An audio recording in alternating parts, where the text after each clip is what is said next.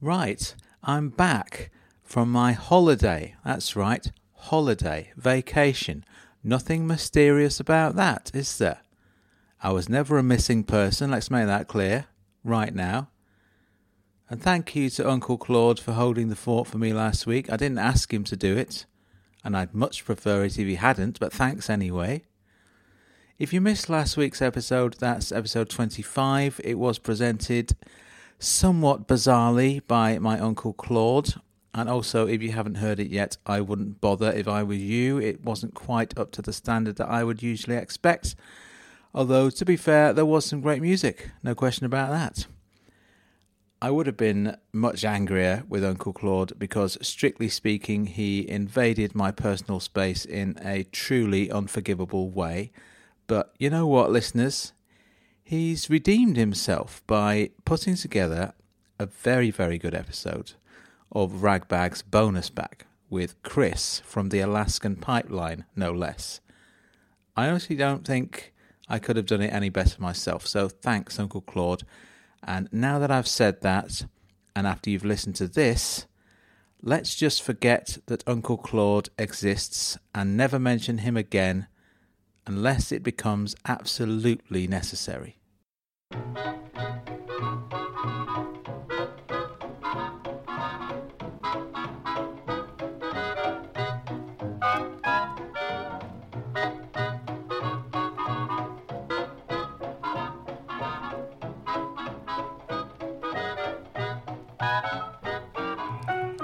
Welcome to Ragbag's Bonus Bag. My name's Claude. I was going to suggest renaming this Jiggery Pokery's Bonus Poke, but that's not my place to say. For this edition, I interviewed Chris from the Alaskan Pipeline, a fantastic indie rock band who's, as you will hear, had a shot at being the next big thing, but it didn't quite happen, which is a shame because they're really, really good, brilliant band. You know what? Just because they're not famous doesn't mean they're not good. It takes nothing away from the quality of their music. Here's one of their early songs, a breakthrough record if you like. It's called Grandfather Clock. You may also know Chris from the Movie Bunker podcast, which is a very good podcast. I like it very much. It's part of the Britpod scene, which is also what Ragbag is part of, the Britpod scene. We'll talk about that later as well, but here's the song, Grandfather Clock. Here you go. And then we'll hear from Chris.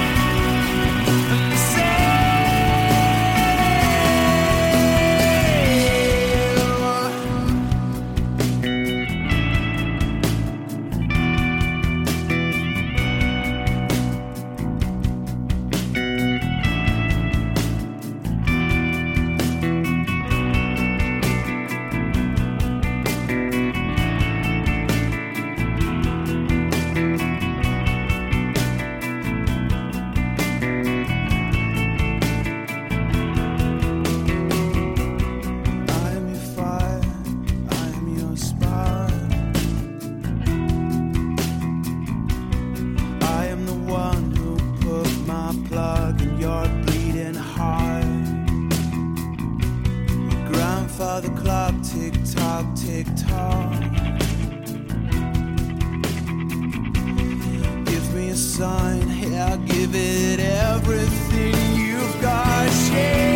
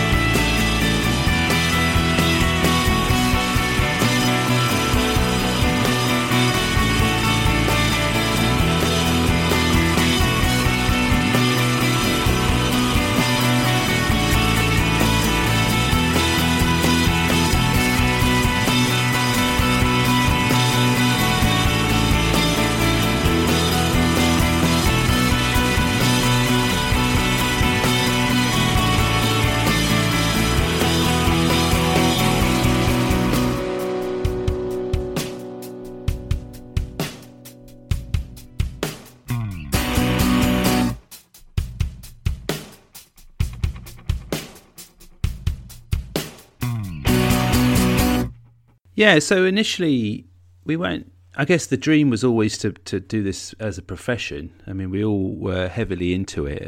We spent a lot of time rehearsing and writing. I mean, I did the main sort of writing of the song and brought a shell of something to the rehearsals, and we would then all just come together with something. And our lead guitarist has quite a distinctive sound, or developed a distinctive sound. So we had something that was, you know, not original by any means, but... something a little bit different to what was maybe happening in our hometown scene. There was a lot of kind of, right, I guess, punkish type of sounds coming out. It's like the Futureheads were quite big, and trying to think of other bands that were coming out at the time, like Kaiser Chiefs and stuff like that. So it was that kind of jarring sound on our music scene in Southampton, which is where we were all based. And so we were doing like a bit more of a, I don't know, not commercial, but a bit more, yeah, like I say, soundscapey, a little bit more washy.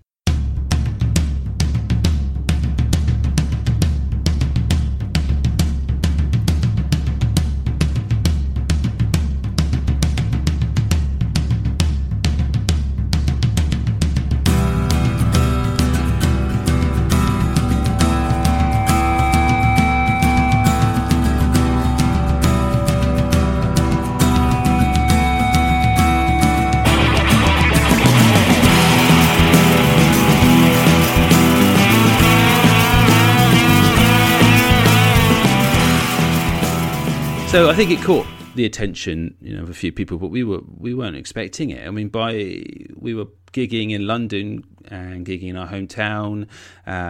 We were doing small mini tours, like transit tours, those sort of things where you kind of buddy up with other bands in similar hometowns, and we would share venues and things like that. And so that brought a bit of success. I mean, we got played on our local radio station quite a bit. They had like an evening session type of slot on a Sunday, and we hooked up with the DJ on that at a gig. We managed to catch her at in Portsmouth, and then struck up quite a big friendship with her, and her husband was like a music consultant, and he offered to manage us. So it was all going really well. We were getting on Kerrang! Radio and things like that. The main song, the Grandfather Clock song, which is the one that kind of kicked everything off for us. You know, it had certainly something a bit, you know, moody about it, and we were really proud of it. It was like the first proper recording we'd done. We kind of invested in a bit more studio time to make it sound right. We had a really good sound engineer on it.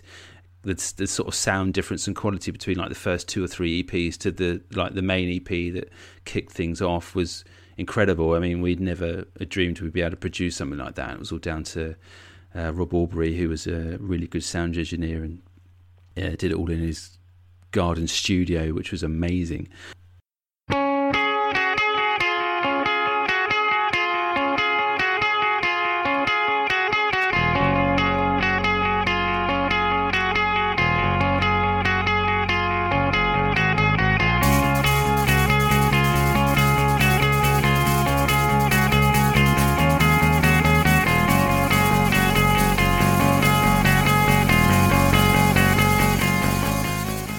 So we spent a bit more money on that, and spent time getting it right, and he worked wonders with the drum tracks and everything to make everything sound spot on.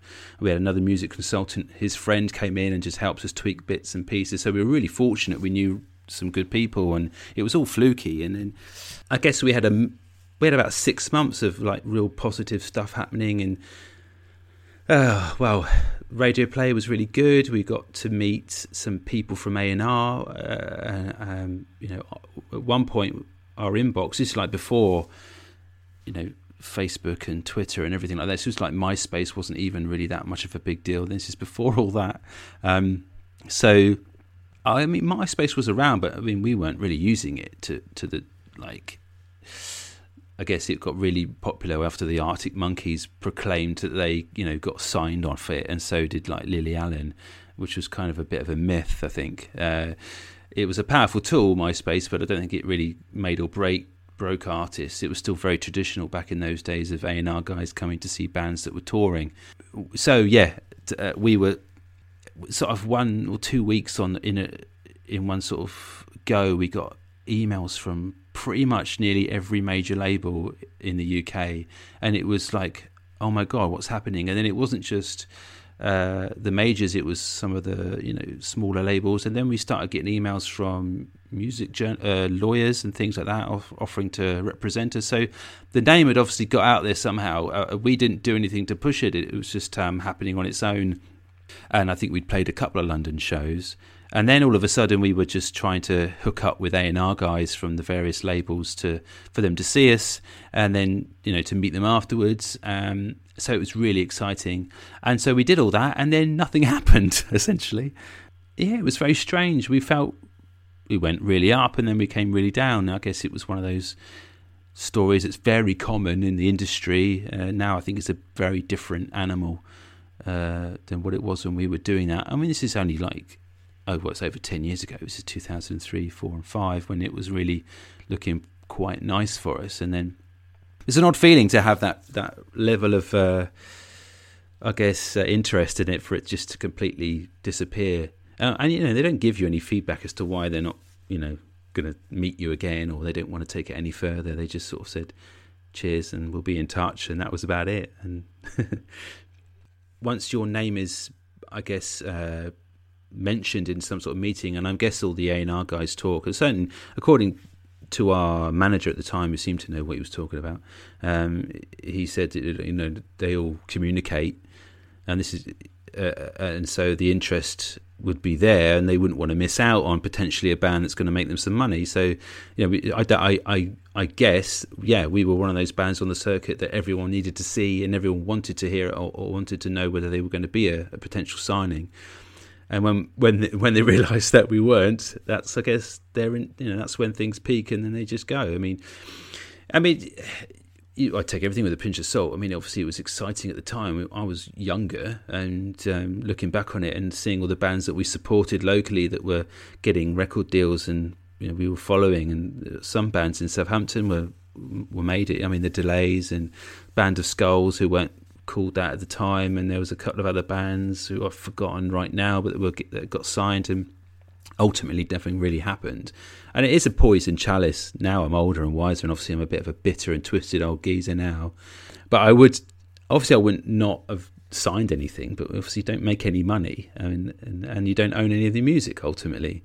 That wouldn't have changed anything back then, and I don't think it would change anything now if I got the opportunity to do it, but it's just always worth considering that you go into a studio, write a whole album, record it, mix it, shoot videos, and ultimately you don't end up owning any of it, and you have to pay it all back, and you're not paid very much, and you tore the head out of something, and that's it, the end of it. And you either get a second album or you don't, and a lot of the bands, as I say, that we were, you know, supporting, and the venues didn't seem to. They seemed to disappear. I would never ever tell people not to have a. It sounds really old and stupid, but to tell people not to have a dream. But it's important now to do it for fun. Obviously, I can't do it professionally because that doesn't pay. It doesn't pay the bills, and I've got a family, and I do other stuff that probably floats a creative, like does boat, I guess. And so we got back together. Wow, what happened? We split the band up. That's what happened. Yeah, we all broke up. We broke up because basically we couldn't be bothered to work harder at it. We kind of got a little bit despondent with the whole thing. I felt I was going to make it on my own as an egotistical front man, probably. Back in those days, I thought I was better than I was. And I thought, no, I'm going to do it alone and go solo and do some acoustic shows, and it'll all happen that way. And I wrote some new material and recorded it and put a new EP out on my own, and did some gigs. And because I was sort of riding on the coattails of the Pipeline and stuff that we'd done before, got a little bit of stuff on the radio. But then same thing really happened. Nothing happened. I supported some good singers around the south, but it was, again, it sort of fizzled out to nothing.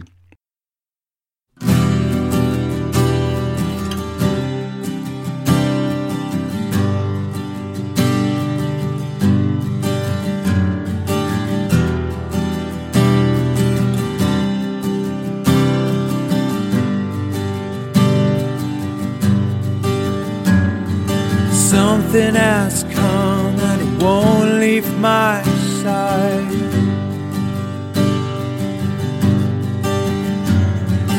Makes me feel young, makes me feel alive. And then I reformed the band to some extent in 2010 with a new lineup and a new sound, and it changed everything again. We went more for a country feel, which is kind of what I was really always after, I guess. Well, I say country, but Americana, I suppose, closer to it. I was into sort of getting into that kind of scene, the American sound, and really loved the pedal steel and banjo. And so I was lucky enough to bump into one of my old school friends who is an amazing guitarist. And he played pedal steel and all sorts of stuff on the new stuff that we recorded. And then a bit of a lineup change, got some keyboards in, and a great friend of mine who I've known since I was at college, hooked up with him again, and he played keys and organ and Hammond and things like that, and it just changed the whole dynamic, and the songs just completely different to what we did originally. We kept the name, but it wasn't intentional. We kind of could never find a new name for the band. It was one of those things, It's the hardest thing to do is find a name for your band. Originally, it was we named it after a James song from one of their albums, one of their earlier albums. And then when we reformed, and I tried to rename the band because I didn't really want it to go under the same banner because it was different music. I didn't really want to upset anybody else that had been in the band who was not in it now, sort of thing. And I wanted to change the names just for that reason alone, but we couldn't find anything, and also I wanted to capitalize on potentially some of the following that we may have had out there still might have been interested in the new stuff, so we kept the name. Released another EP and did some more radio stuff, but this time it was just fun home recordings, a completely different vibe, if you like.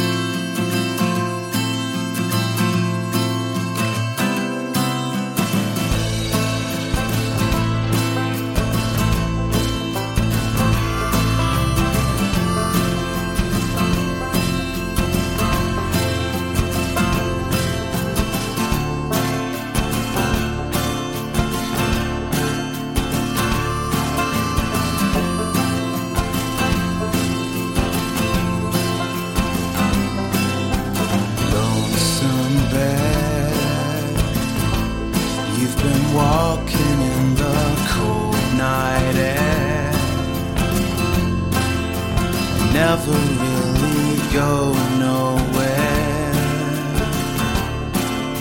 Watch me fall apart. It's very hard not to roll your R's. I mean, as a singer, I mean, it's one of those things. A lot of American punk singers or pop singers will try to sound British or English because obviously of the Britannia kind of music sound. But in the UK, it's the opposite. I mean, famously a lot of artists in the 60s and 70s bands would try and emulate that American sound with the singing.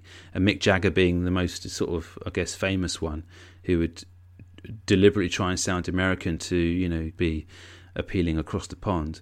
And I think it's really hard not to sing with an American accent if you're singing that kind of music. So it was a conscious thing for me not to try and roll my R's and, you know, make it, you know, like the Crash Test Dummies or something at the end. We did a benefit gig recently in December for one of our old promoters in Southampton that we worked with a lot, unfortunately, suffered with a lot of mental health and took his life, which was very sad. And we decided that the venue that he worked at pulled a lot of bands from the era, I guess, that he was working there together, and a lot of us had broken up or not played together for years. So we decided to get the original lineup together, like the from 2005 lineup together, and we played the original set that we hadn't played for years. And I hadn't seen the two of the guitarists I hadn't seen for probably 10 years, if I'm honest. We got together and rehearsed, and it was amazing gig. And we've got some of that footage on our Facebook page, but it was like we never split up. It was a very strange feeling to be playing with them all again. And after so much time, 15 years or so had passed, and we hadn't played the songs, and it was... I kind of want to do it again. I think we've all agreed that we're going to try and do another show with the original lineup and play the original the set that we had. It was just an incredible thing to do. I guess we weren't enemies, or there was a little bit of, I guess, bad blood between some of us because of the, you know, what had happened and how things ended. But it was just nice to bury the hatchet and speak to them all again and have a good time, which ultimately comes across. So hopefully we're doing some more shows with the, you know, the original lineup, which sounds really corny, but...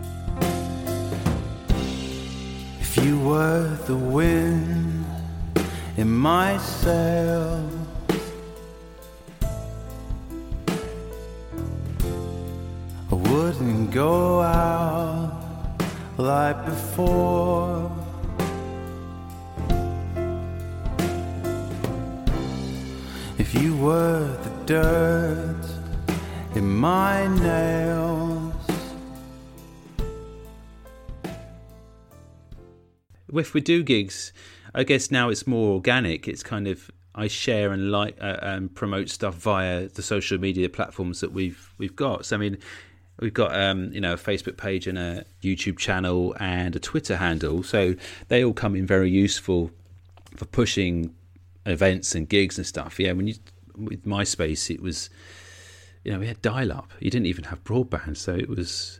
I remember downloading tracks or listening to stuff, you know, going to work and coming back home to listen to it, because I could, you know, you'd have to wait that long to listen to a track or to download something if you had just dial up. It was pretty poor.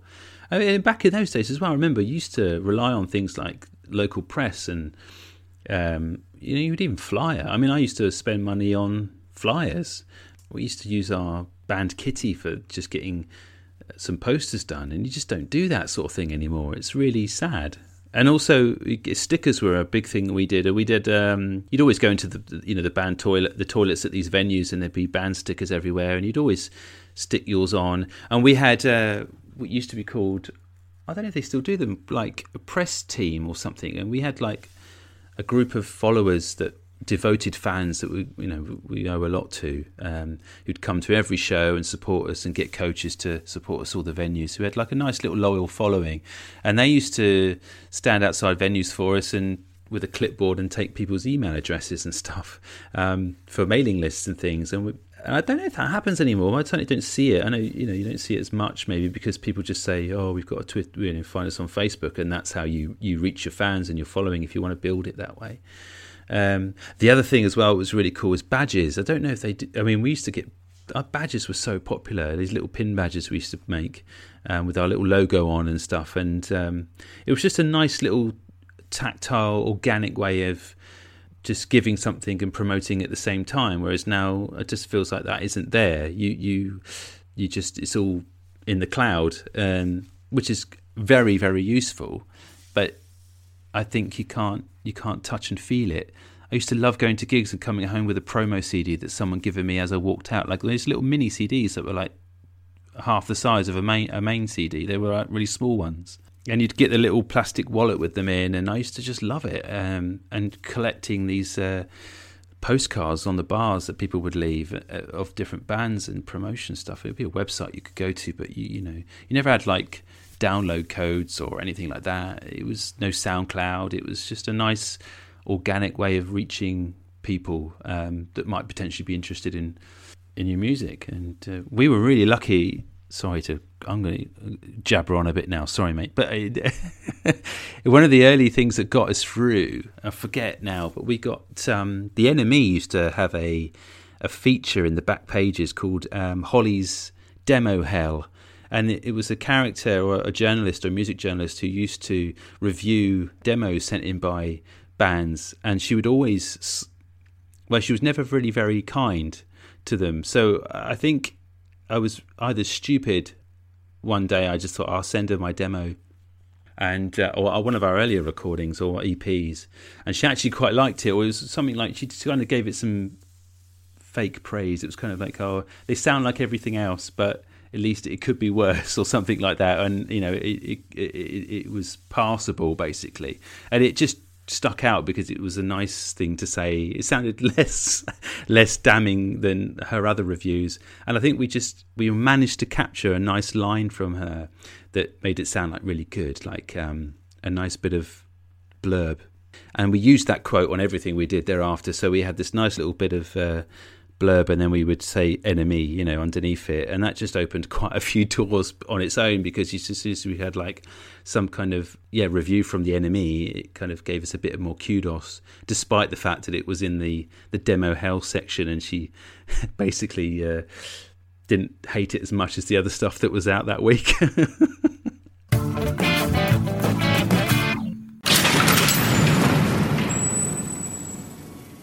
Oh, the podcast. The dreaded podcast. I mean, this is another thing that's, I guess, is a sign of the times, is how easy it is to produce stuff and get it out there. And I guess I was looking for something to float or to tick a few boxes creatively.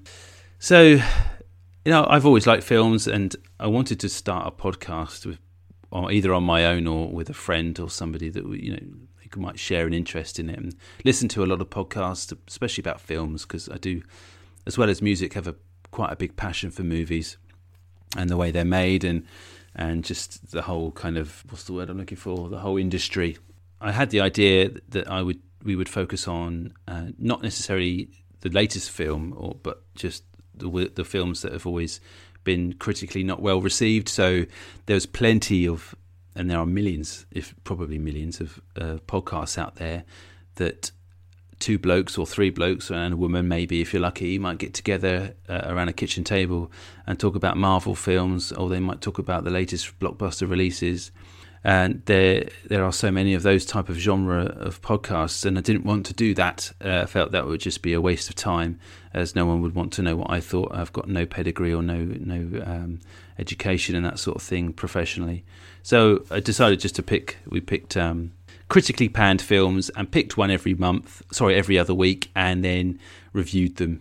With some funny clips, read out some funny reviews on the internet about them, try and tell a story about the film, and then also try and pick out some good things to say about it, as opposed to completely pulling it apart, which happens, But we also try to take things out of it that are actually quite good fun, because a lot of these films obviously are not necessarily made to be bad, or no film's made to be bad. I think there's so much, what we've learned is there's so much studio interference, and the director and the writer and potentially producers will come together to with the greatest intentions to make something that's good, and then studios either bottle it, or the money's not there, or the project's too ambitious and the script is just not up to scratch, and they're pushed by whatever big people out there are trying to get something done or changed or made or to a certain way. And I think that does make a difference, especially in the big blockbuster type stuff. But yeah, it's been really good fun. And actually the podcast has evolved now. We get special guests on. So instead of doing everyone every 2 weeks, we do it weekly.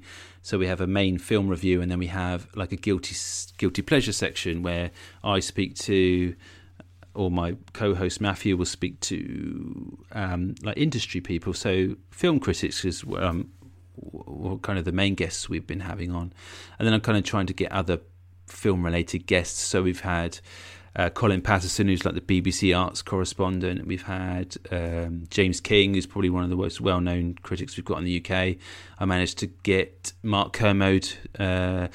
In the early days, Helen Hara. We've had some authors and some painters and artists and things like that. Joe Simpson, who's an amazing cinematic painter, and I've got some good guests coming up as well. So that's taken another section of the podcast over, where we talk about films, how they got into films, what's their favourite film that's the worst reviewed.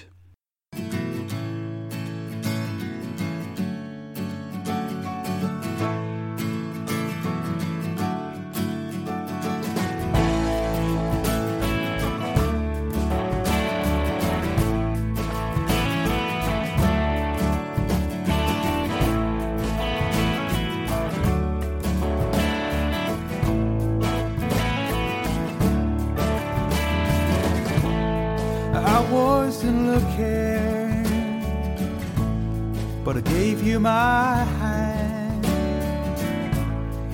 No, she kept your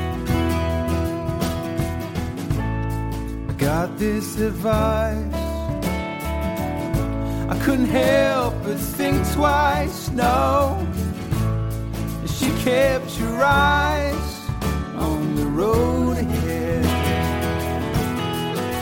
'cause the light falls on you. Yeah, the light falls on you.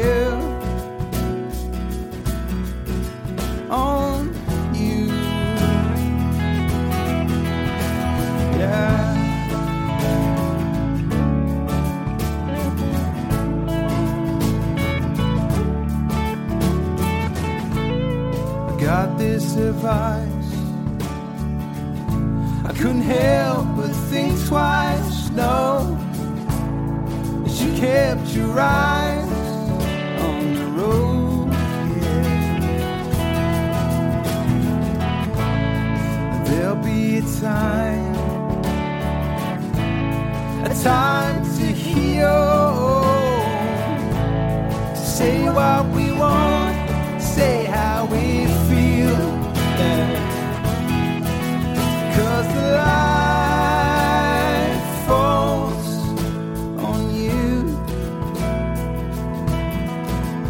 Yeah, the light falls on you. And my light falls to you. Yeah, my light.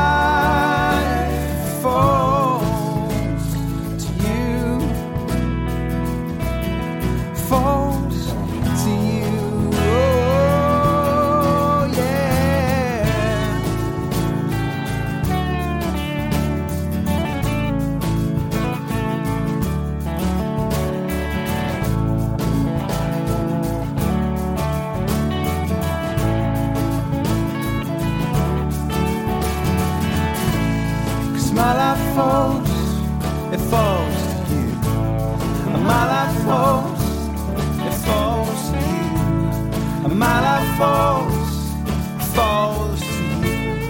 My life falls, it falls, it falls to you. It falls to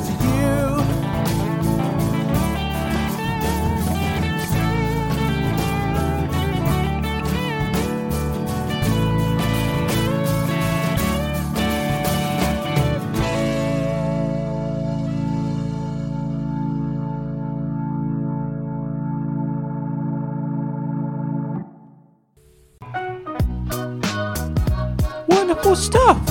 Thank you all for listening. Links to all the relevant bits of the internet with the Alaskan Pipeline's music on it are in the show notes. Also, check out the Movie Bunker podcast as well. Now, I've now been in touch with your usual host, my nephew Frank Bird. He's on his way home as we speak, so I'd better wrap this up quickly and get out of his flat because he doesn't know I'm here. I hope you like this when you hear it, Frank. I would like to think it's going to be a pleasant surprise.